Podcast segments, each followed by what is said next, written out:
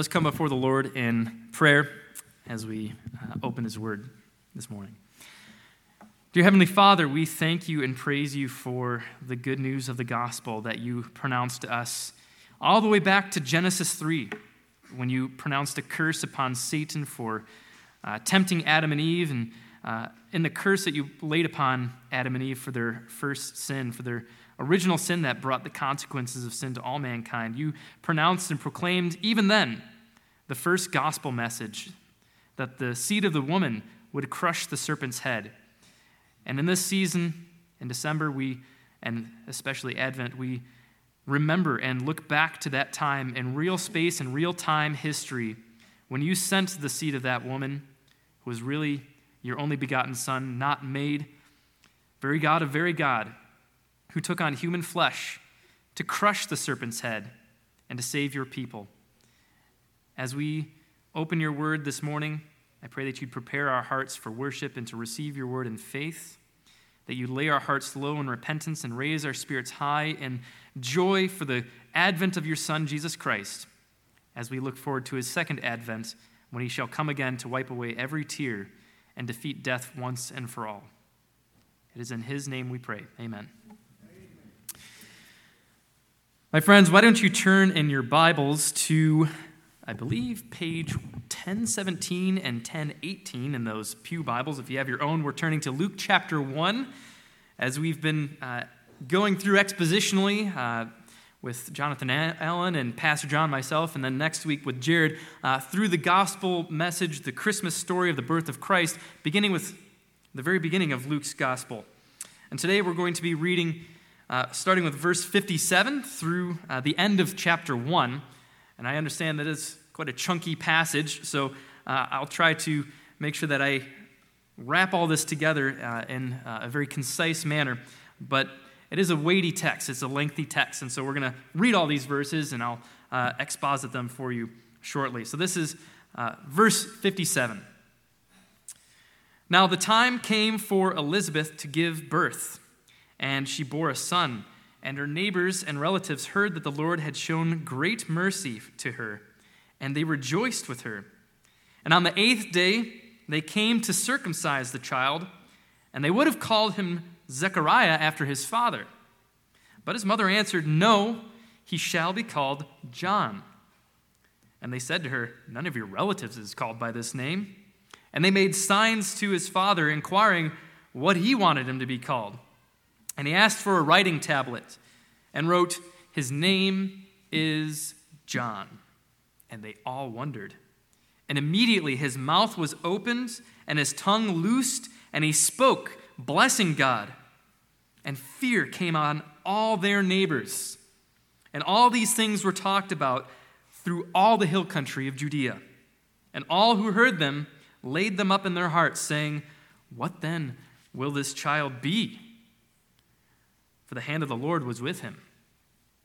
And his father Zechariah was filled with the Holy Spirit and prophesied, saying, Blessed be the Lord God of Israel, for he has visited and redeemed his people, and has raised up a horn of salvation for us in the house of his servant David, as he spoke by the mouth of his holy prophets from of old, that we should be saved from our enemies and from the hand of all who hate us, to show the mercy promise to our fathers and to remember his holy covenant, the oath that he swore to our father Abraham, to grant us that we, being delivered from, our, from the hand of our enemies, might serve him with fear, or without fear, rather, without fear, and holiness and righteousness before him all our days. And you, child, will be called the prophet of the Most High, for you will go before the Lord to prepare his ways to give knowledge of salvation to his people and the forgiveness of their sins, because of the tender mercy of our God, whereby the sunrise shall visit us from on high, to give light to those who sit in darkness and in the shadow of death, to guide our feet into the way of peace. And the child grew and became strong in the spirit, and he was in the wilderness until the day of his public appearance to Israel. This is the word of God. Thanks be to him. Let's begin by unfolding this good word of God. I thank you for this unspeakable privilege to preach the word of God. It is uh, hard to describe how uh, enjoyable this is uh, to stand before you as a, a servant with you before this God of ours and to unfold his word. And the unfolding of God's word gives light. And I pray that that would be uh, true uh, today, that I may faithfully unfold his holy and awesome word. Silence. 400 years of silence. God had not spoken to Israel through the mouth of his holy prophets for ages and ages. God brought them back from exile to Jerusalem. The uh, city of Jerusalem and the temple were rebuilt, and the prophecies of the Messiah were made. And at the end of the Old Testament canon of Scripture, Malachi's prophecy bookended the Scriptures and the Old Covenant with these words from the Lord Behold, I will send you Elijah the prophet before the great and awesome day of the Lord comes, and he will turn the hearts of fathers to their children, and the hearts of children to their fathers, lest I come and strike the land with a decree of utter destruction. And that's it. God closed the Old Testament scriptures with this promise to send the greatest Old Testament prophet, Elijah, in anticipation of his own great visitation, his advent, one of either joyous deliverance or terrible destruction. And not a word more for God for hundreds of years, for centuries. In that meantime, world powers had been raised up. They've come and they have gone.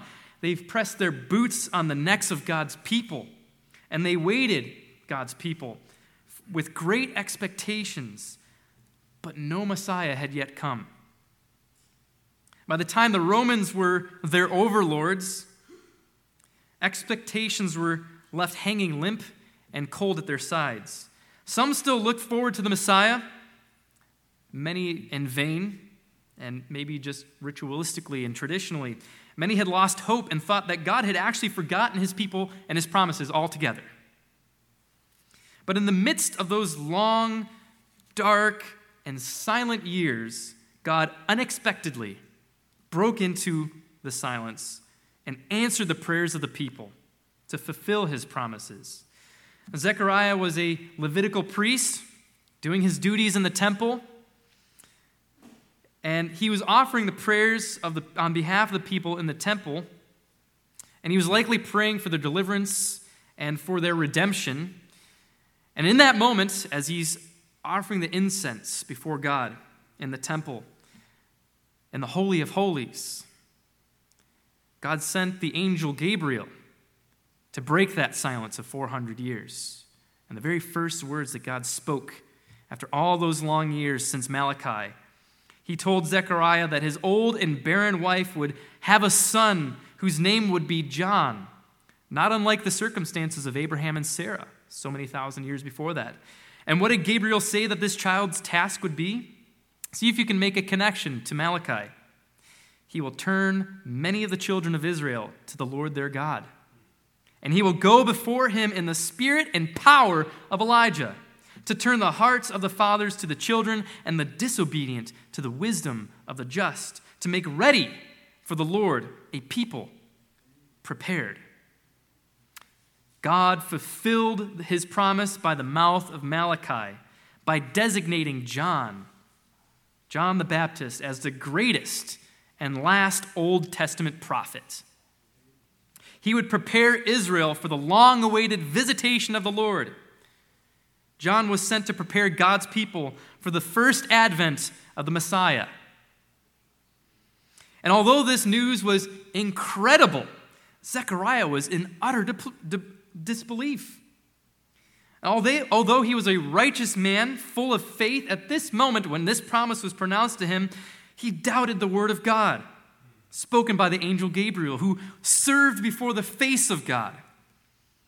And rightly so, he was stricken with silence. I think a very ironic uh, punishment for disbelief.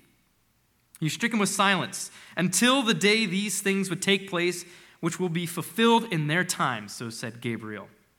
And for nine long months of Elizabeth's pregnancy, Zechariah had plenty of time to sit in silent reflection on the words of Gabriel from the throne of God. Not able to say a thing, and likely not able to hear a thing either, but sitting in silent contemplation of God's words. When the time came for John to be born, all the neighbors and relatives of Zechariah and Elizabeth rejoiced, including Mary, who was related to Elizabeth. They rejoiced because God had shown mercy to Elizabeth.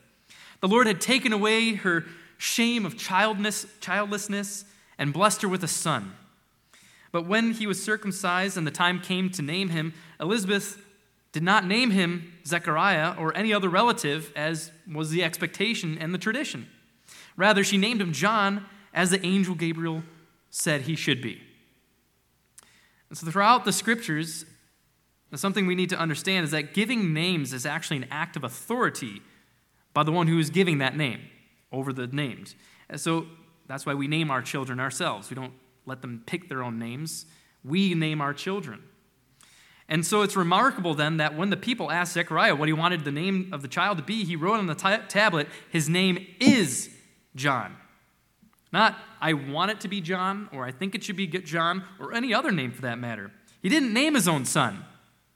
He didn't have authority over John the Baptist, as we later know him.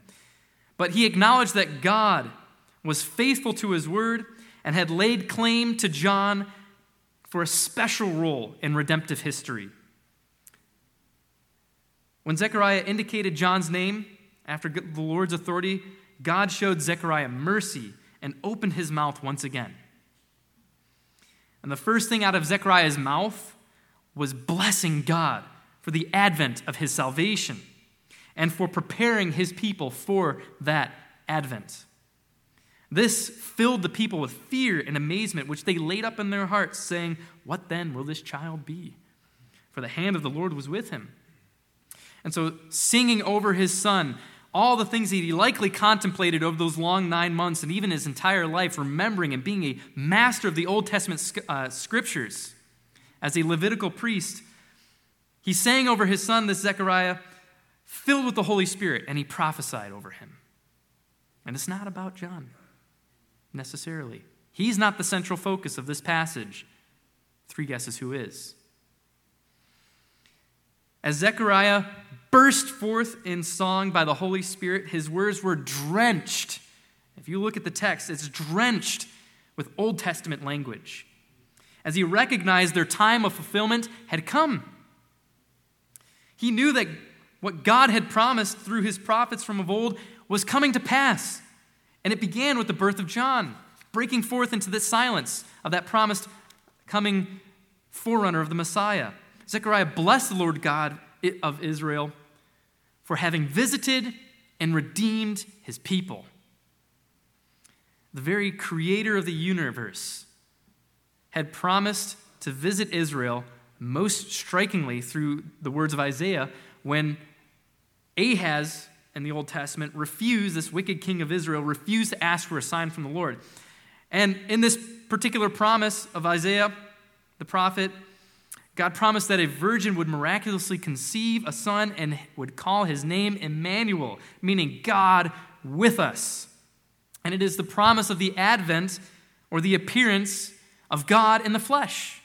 That's what we're celebrating this month as we look forward to next week in the celebration of Christmas. This advent is not realized in John's birth. It's not realized in John's birth. And Zechariah knew this fully well. Since Gabriel said that John would go in the spirit and power of Elijah before the Messiah.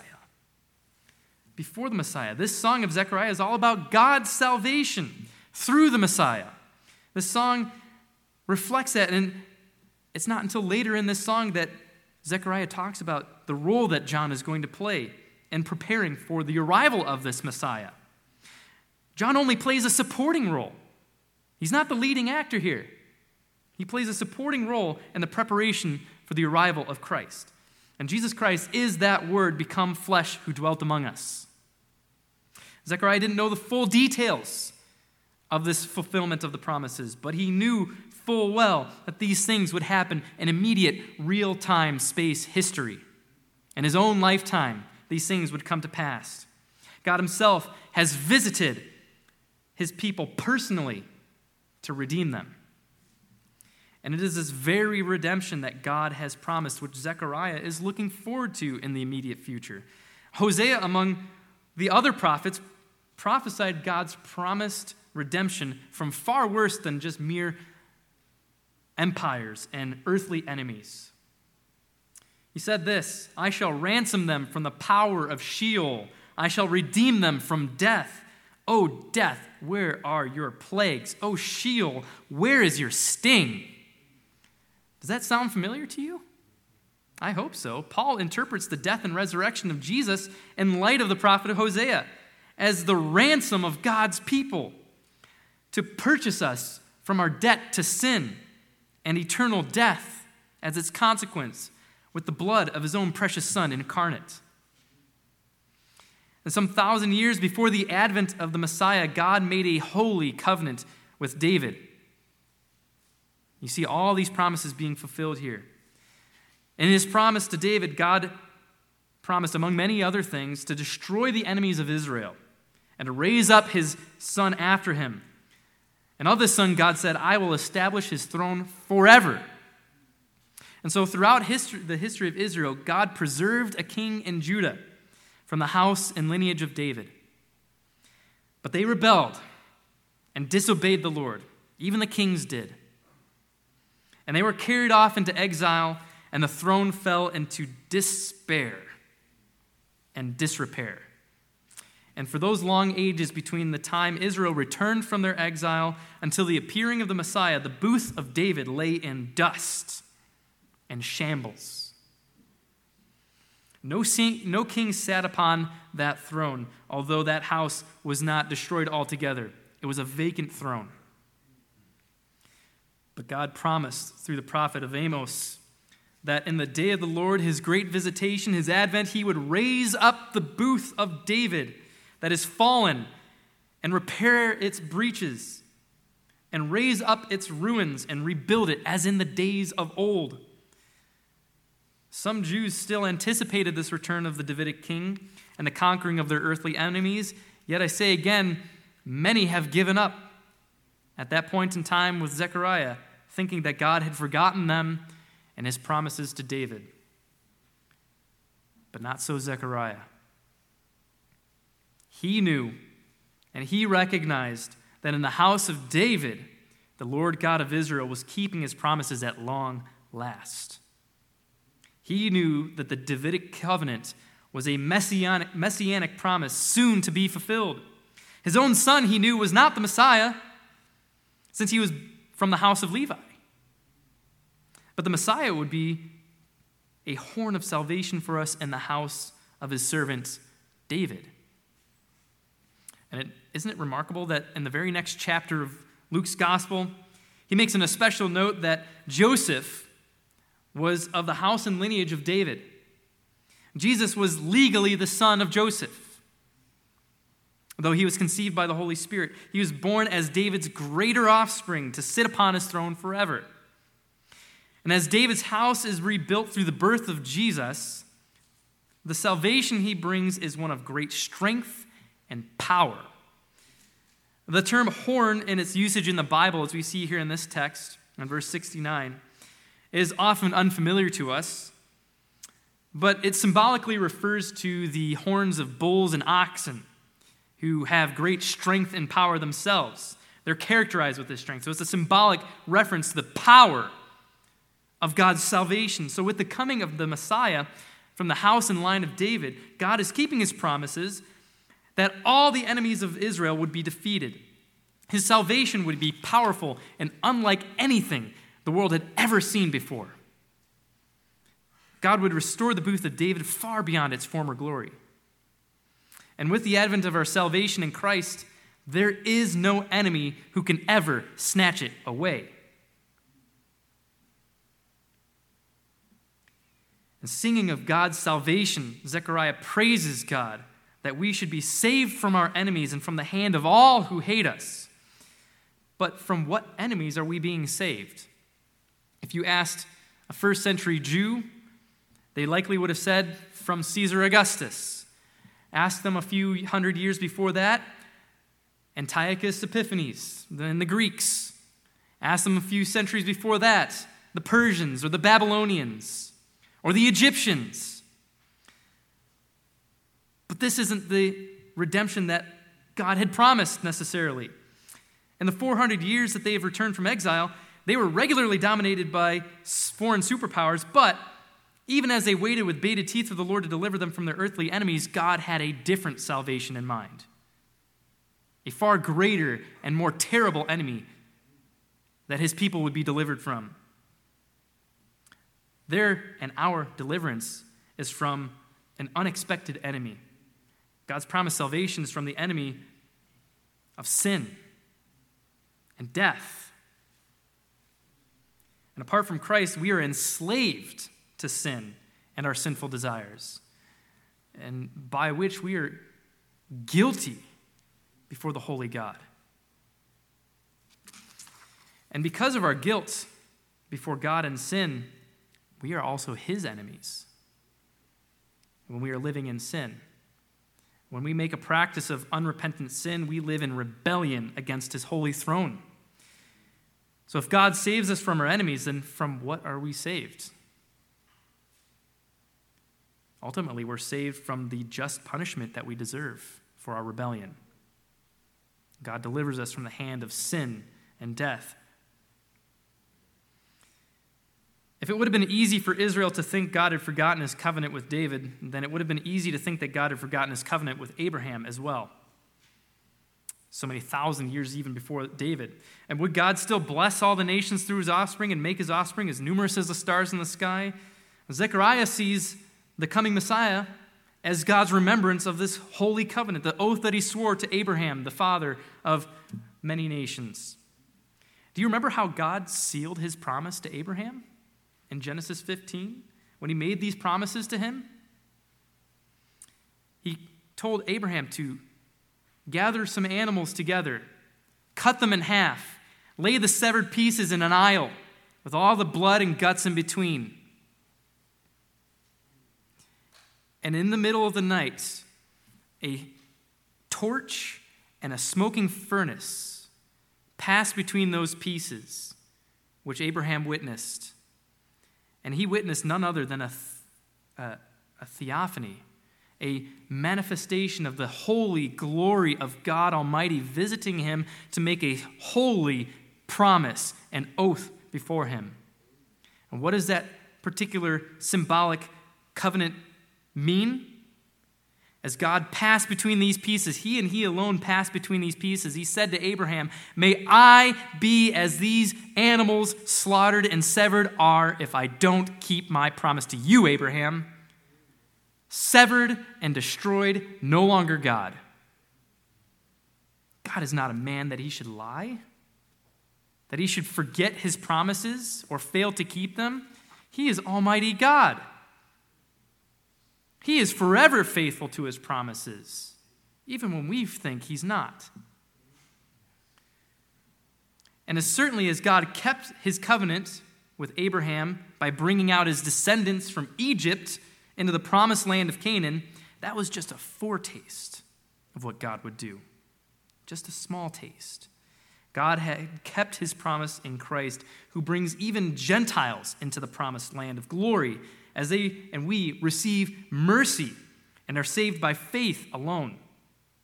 All the nations are blessed through Christ, and that even we Gentiles are enjoined to the holy root of Israel, Jesus Christ, as unnatural branches. We are blessed to receive the promises of God when He shows us mercy and graciously gives us the gift of faith in His Son. And if you are Christ's, then you are Abraham's offspring heirs according to the promise.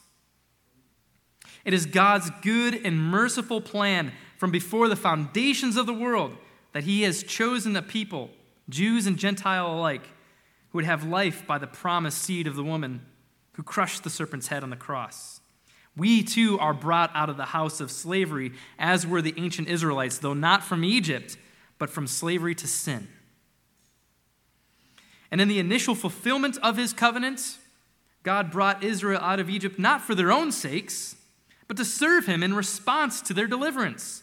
That's what he had Moses tell Pharaoh over and over and over again. Let my people go that they may serve me. And that's why, in the Old Covenant context of the moral law and the Ten Commandments that we have, what leads that off is not do this and live, but it is I have delivered you from slavery. I am your God. Now obey me. It is a response in gratitude for salvation from our enemies. And we too get to enjoy that particular context in the New Testament pattern for us. Delivered from the house of slavery to sin, we are to respond by serving Him without fear and holiness and righteousness before Him all our days. The new covenant context is our obedience to God's moral law is framed by Jesus' act of deliverance on our behalf. So we can serve him freely forever and joy and gladness. Now, concerning this first advent of the Messiah, Zechariah then turns his attention to his son John. As the angel Gabriel foretold, this son would be the forerunner of the Messiah. God said through Malachi that he would send you Elijah the prophet before the great and awesome day of the Lord comes.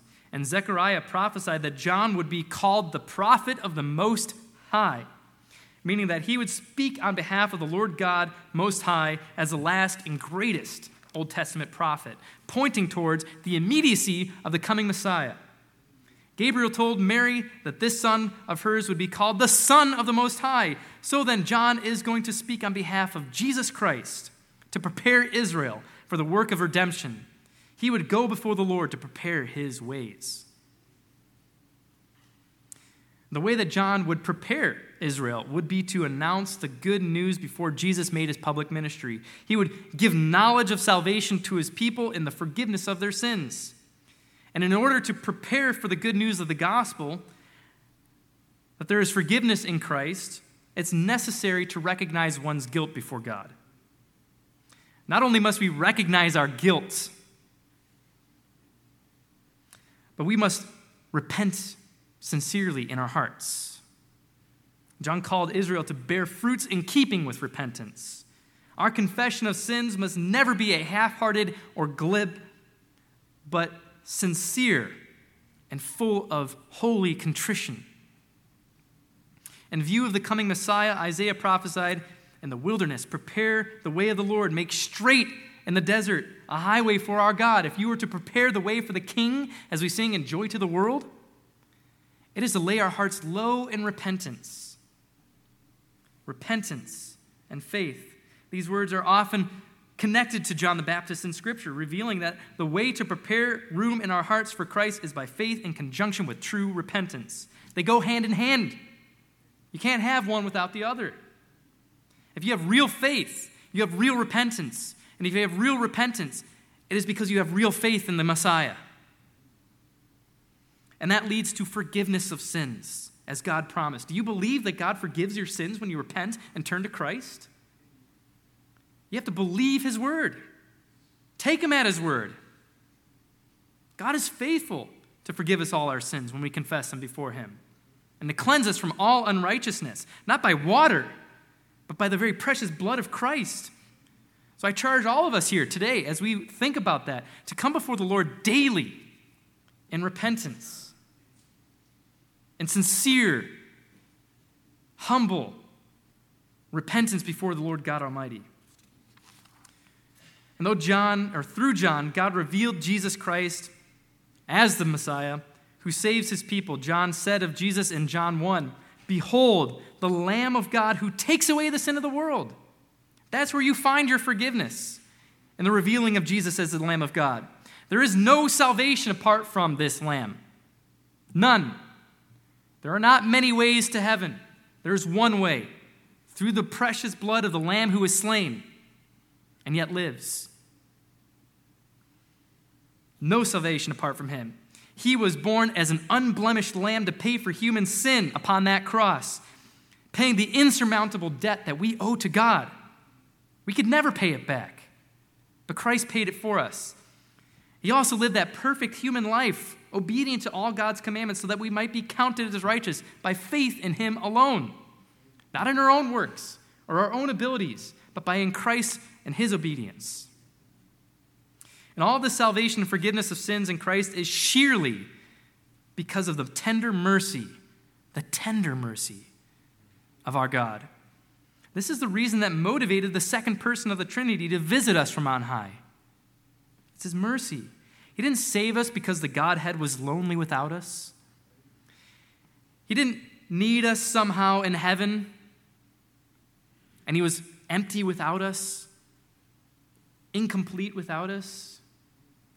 No, not a chance. You can keep your Hillsong hits.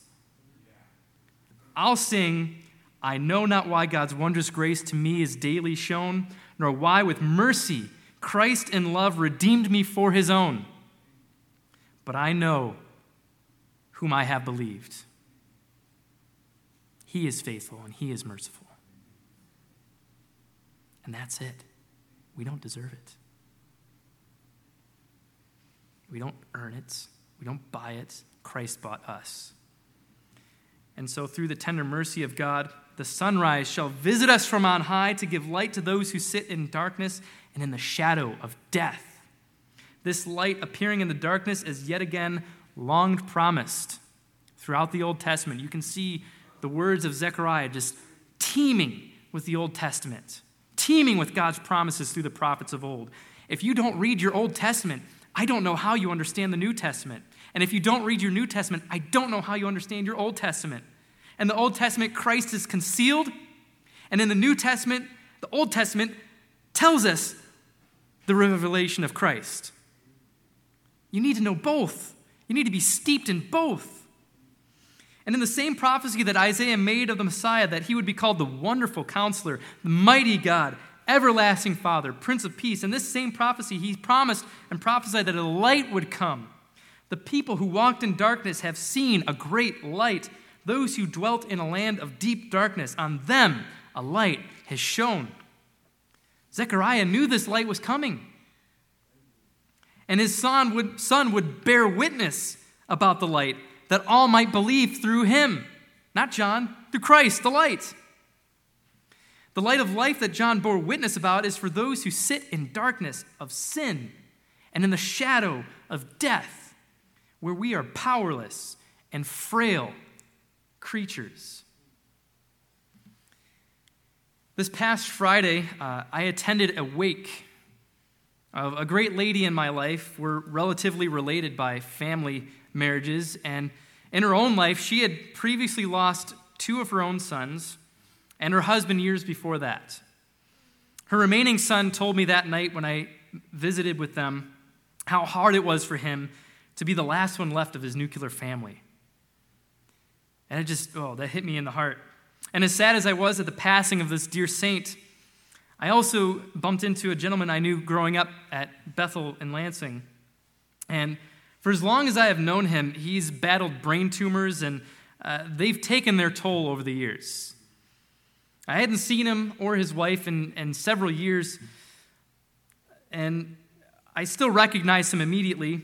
But over the last few years, he's become emaciated in his face and in his body, and he needs a cane to walk. And when I went to shake his hand, he actually had to shift his cane and uh, lean on it so that he can shake my hand with his left hand because his right hand hung limply by his side because of the effects of this, these tumors that have plagued him for so long. And his speech even became slurred and undecipherable.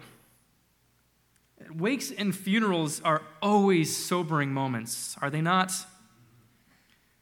They wake us up to the reality of the human condition.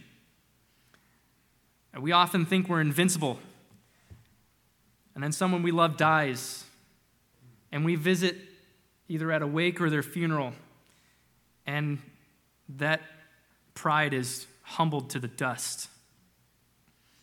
But this, un- this encounter that I had with this man that I had known on top of the wake, it just wrenched my heart.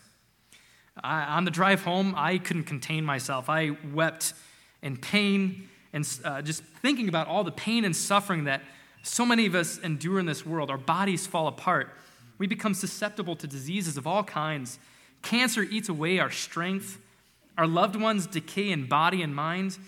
And the toll is taxing on us who care for them. And so many of you here in this congregation have suffered so much in the last few years or in the decades preceding. You've lost siblings, you've lost spouses and children. You have your own history of health battles and spiritual battles. You have petitioned in tears for the friends and family of yours who are living in unrepentant sin, sometimes thinking they're at ease in Zion. When the day of the Lord comes, it will be a day of ruin for them if they do not turn and repent, as John warned us. None of us here have made it through life unscathed by the shadow of death. We are under the looming curse of death as a consequence for Adam's sin. It's unavoidable, it's inescapable, unless Christ returns before we die. And what a great privilege that would be. But for most of us, death is the last enemy to be defeated. But in him, that is Christ Jesus, was life, and the life was the light of men. The light shines in the darkness, and the darkness has not overcome it. Through the darkness of sin and the shadow of death are the str- is a strong horn of salvation that is stronger than that shadow. There is light, and there can be no darkness dwelling in the presence of that light, including sin and death. And although not all the effects of sin are done away with when we possess faith in Christ, we have been set free as captives to sin. Malachi prophesied in, the, conclusion of the Old Testament before John's birth. He said, You who fear my name, for you, the Sun of Righteousness shall rise with healing in its wings. You shall go out leaping like calves from the stall. The dark sting, namely our guilt and sin, is dispelled by the brilliant advent of the Messiah. Tonight, I want you to think of the sunrise that has visited us from on high when we hold our candlelight service. There we'll see shadows looming on the fringes but our attention will be drawn to the beauty and serenity of those warm lights, like we have here.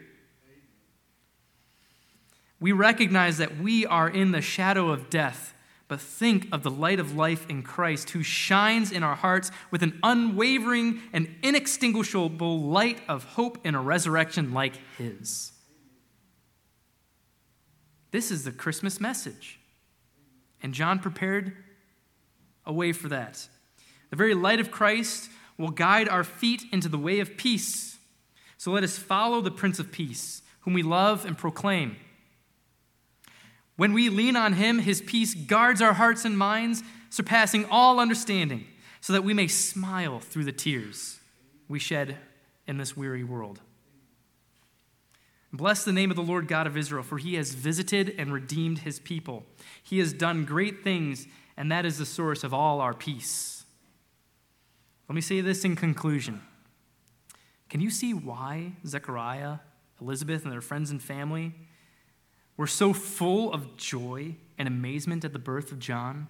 And as Zechariah prophesied as the first thing out of his mouth, all these great, awesome things in this song that we've just heard, God was silent no more, and the morning star began to shimmer from afar.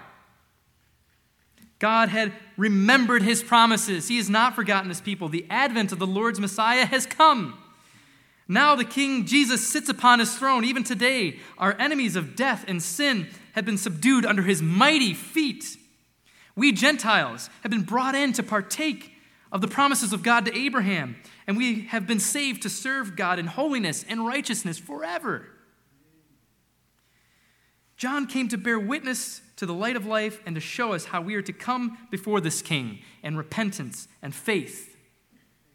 In this way, he forgives us out of sheer mercy.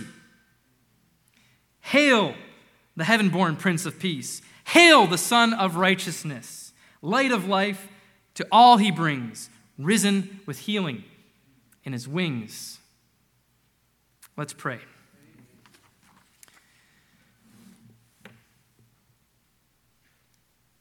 Blessed are you, O Lord God Almighty, for you have visited and redeemed your people by your mighty strong hand to deliver us from sin and death and to shine light into our dark lives. May we lay ourselves in the dust in repentance and be raised by your Spirit to rejoice in the Lord Jesus Christ, who came to deliver us from all our enemies. We praise you and thank you. May we live lives of humble and joyous service before you. Amen.